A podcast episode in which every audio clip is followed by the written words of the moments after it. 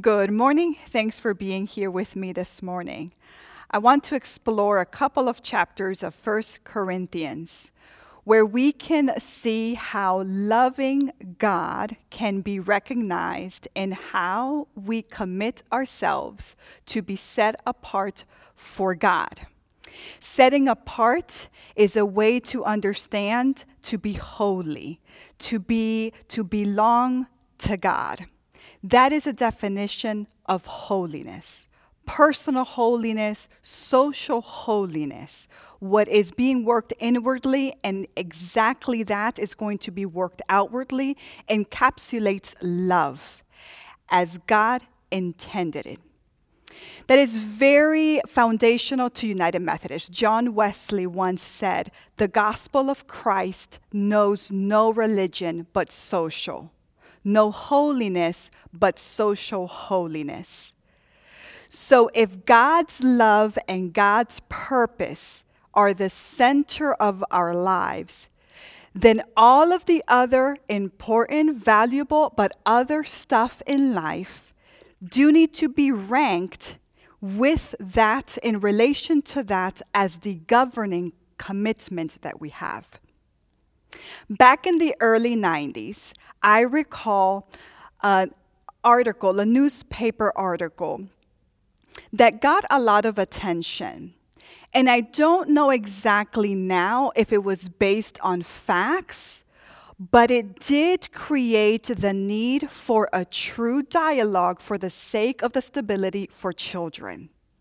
And the article's title was Why Do Children's Toy Makers watch the divorce rate. When the divorce rate rises, so do the toy sales.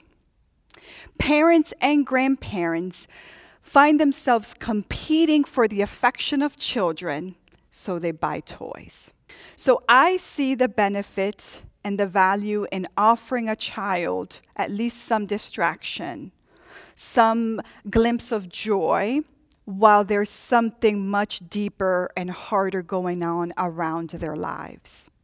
But that example, I'm using it today only as an analogy because there is a risk that I want to point out when we settle for momentary distractions because we are either avoiding, whether we realize it or not, how to root ourselves in God how to root a deeper, profound, authentic kind of love with and for God, or because we are withholding areas in our lives that we actually don't want them to be competed with because we hold them with also some sort of affection or devotion.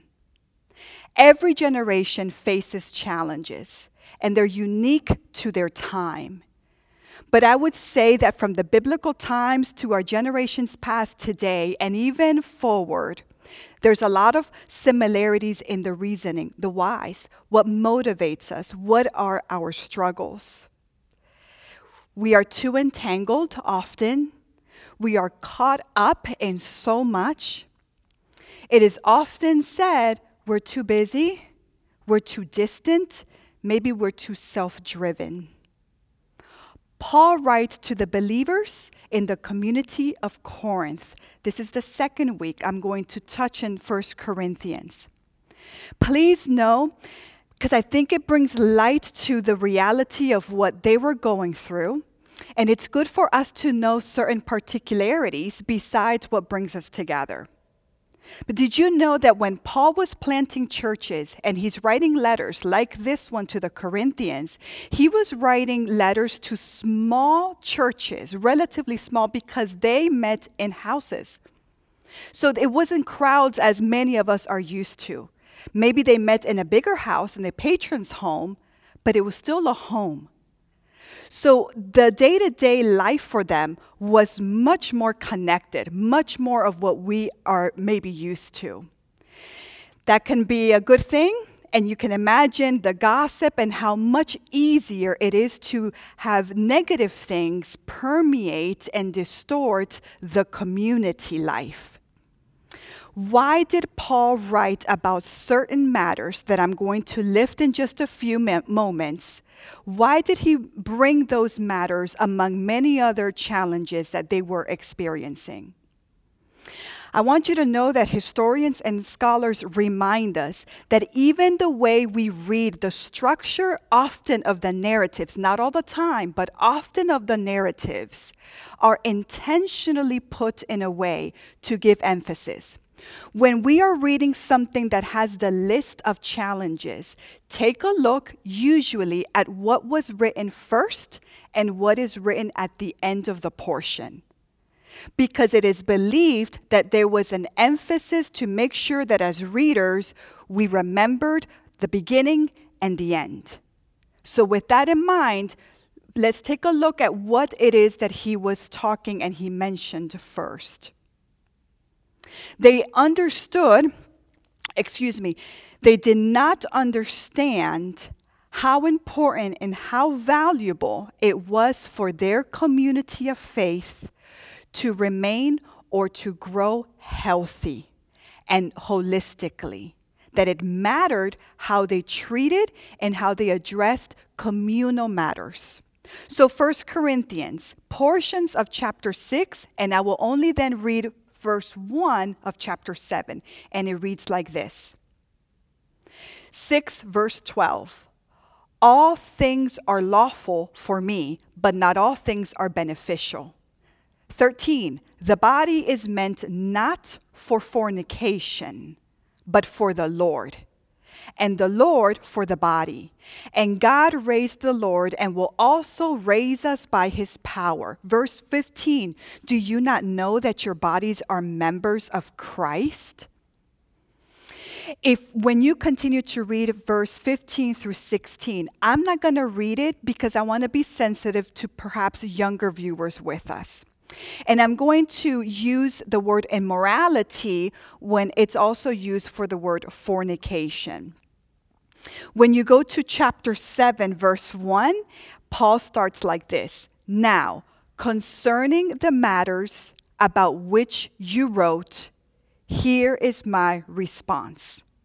So I invite you to read it on your own time. A great deal of chapter 6 is the groundwork, and it talks about sexual immorality. And then the 40 verses in chapter 7 brings cases about immorality in marriages, immorality in the society, aspects of marriage and aspects of divorce, and being a widow and being unmarried. Why is Paul addressing sexual immorality. The church of the time was tolerating immorality within the church. Paul talks about the need to stop that, but to stop it with the love and the intent that we need to draw people and point them towards repentance, starting with ourselves. And he talks about how the connection must be made. Now, if when you read it, and I hope you read it, maybe some of you will say, what of this topic was actually a challenging, or why was it an immoral reality that they were facing or struggling with? Please know, Roman law permitted prostitution and forbade fornication only if both parties were of a particular background, aristocratic births of the higher upper class. There's inconsistency.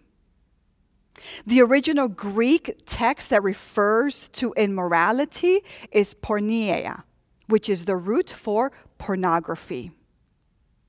There was an ideology, by the way, roaming around the community and unfortunately getting into the church that sins that were external acts and had no effect in the body were not considered a sin.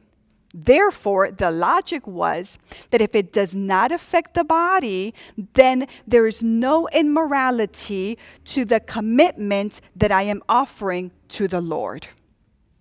There was another ideology in the community permeating and floating around the church that said if sin does affect the body, but it's this kind of immoral sin, it's my business. It's an individual, private matter. And surely that cannot affect the community. That's what they were dealing with. And Paul addresses and cuts right through that and says that is heresy. That is incorrect. Paul says just because there are some laws here and there are some loops to it doesn't make it right. So now I want to repeat with all that in mind, that's what verse 12 is talking about. All things are lawful for me, but not all things are beneficial. Verse 19 reads like this Do you know that your body is a temple of the Holy Spirit within you, which you have from God, and that you are not your own? For you were bought with a price. Therefore, glorify God in your body. Now, I'm going to add it real quick before we assume that this clause of bought with a price, it's talking about the ransom that Jesus Christ paid on that cross. Not exactly that. He's actually taking another context situation so that they can understand it. And it was normal to have slaves. It was normal, it was common to have girls as slaves for sexual immorality. So he's talking about, um, you guys all know what it's like to buy persons as property and have a certain kind of tier level to it. And based on the price, there was an element of honor. For other groups, celibacy was considered a sin because reproduction was essential and it was a blessing. And without it, something must have been wrong. And it was then a way to practice reproduction and being married, a way to practice self control in order to avoid sexual immorality. Then there's other groups that would say marital faithfulness was a guardian against sexual immorality. So the widow and the divorced were looked down upon. Chapter 7, just so you know, Paul says celibacy or being married are both good in the sense that the point is honor God in whatever season of your life. In whatever season we're living, there is no season to take a break and let loose. That's a Western thing, uh, an expectation maybe for young people and then settle down. What he's saying, and with the terms of that context, that a lot of it maybe doesn't resonate with you and me, but underneath it and foundationally, it does. Every season of our lives, whatever status, whatever point in my life, I am to honor God with my entire being. I find it quite ironic when on television or on the big screen, before you watch whatever, there is this um, uh, discretion advice for um, mature audiences only. Now, there are some kind of big screen movies or programming that that label for mature audience is a nice way of saying it's something that not a, ch- a, a, child or, or, or, or young, shapeable mind should be watching. And here's my question then, what is our definition of maturity? And then I'm going to take it a step further.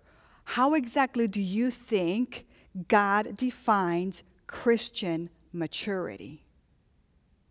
It's little things like that in our context that can glaze over, but they're actually um, realities that we're challenged with.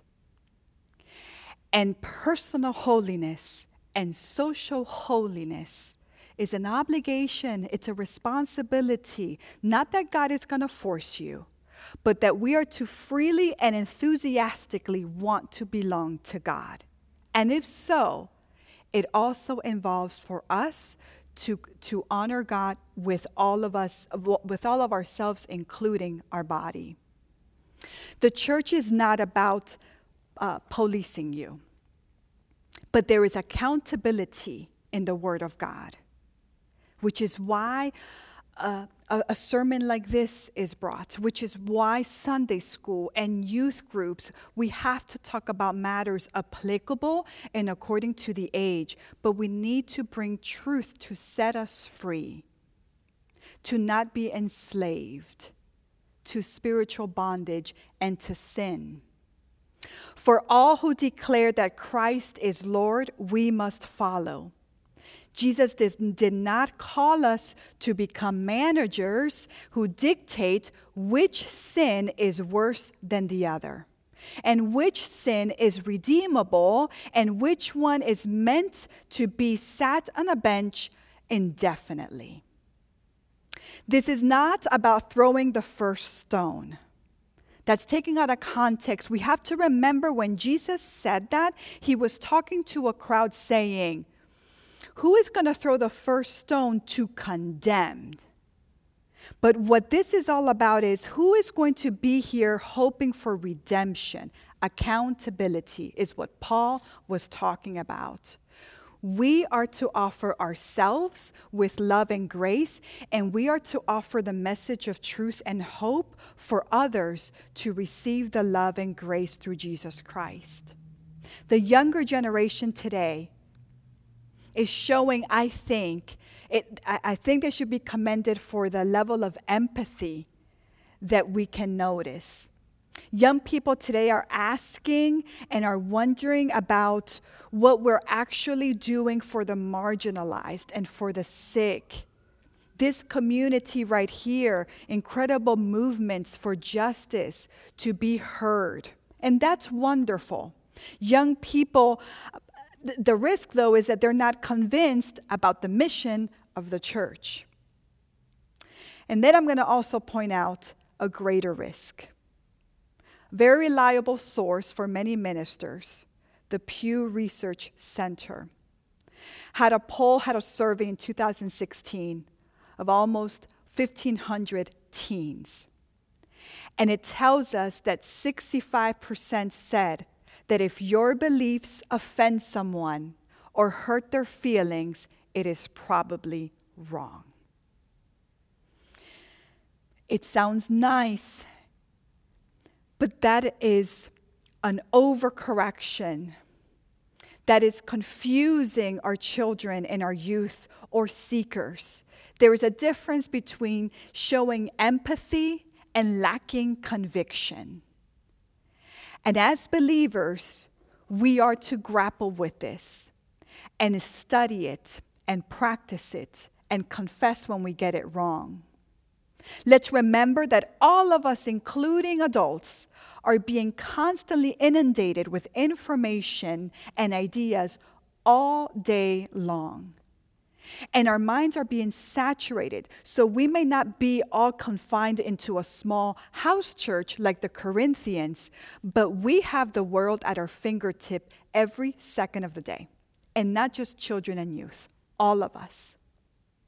So a church that looks the other way, or, or, people who follow people of influence who dismiss the importance of social holiness or family members who look the other way when there are flags of immorality or inconsistencies and hurt and sin in the household. That's a problem. Lack of holiness is lack of loving the fact that we belong to God.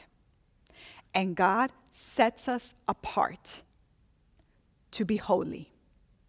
John 21, verse 15, to always make a cohesive match with the Gospels, Jesus asked Simon Peter, Do you love me more than these? He said, Yes. He was asked a second time and a third time, Do you love me? And then when Simon Peter said, Yes, what did Jesus say? Feed my sheep. Private and social holiness should be one of the same and at the center of our lives. The quote or the idea that I can get away with it or it's not that big of a deal is a response never okay with God. A declaration of piety and righteousness without the works, faith in action, is a problem. They just might be distractions, excuses, justifications, momentary, or reflections that we're actually struggling with a competing loyalty to something else. Authentic self analysis of your heart is a practice of submission to God's work in your life. What comes out of that? Self awareness.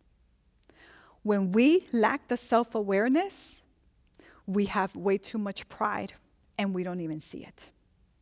There's foolishness, there's arrogance, manifestation of pride shaped by grace, when we submit to that proud ownership and master of God upon our lives, then we are shaped by God's grace.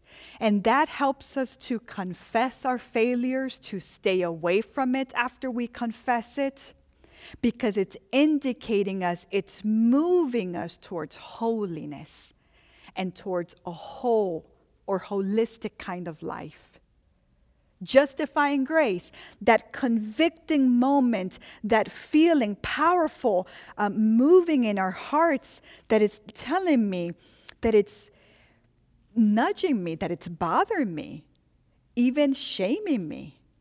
I'm doing something wrong.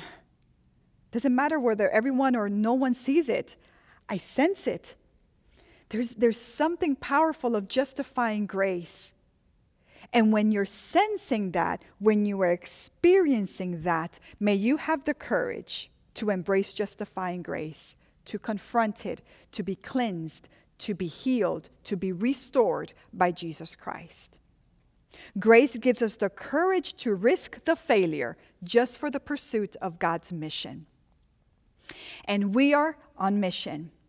We need to continue renewing our lives and we need to continue being welcoming to other people, as many people as possible, to be part of a community that is all about healing and redeeming. So I finish with this salvation is both an immediate, an instantaneous gift we can receive, but it's also ongoing.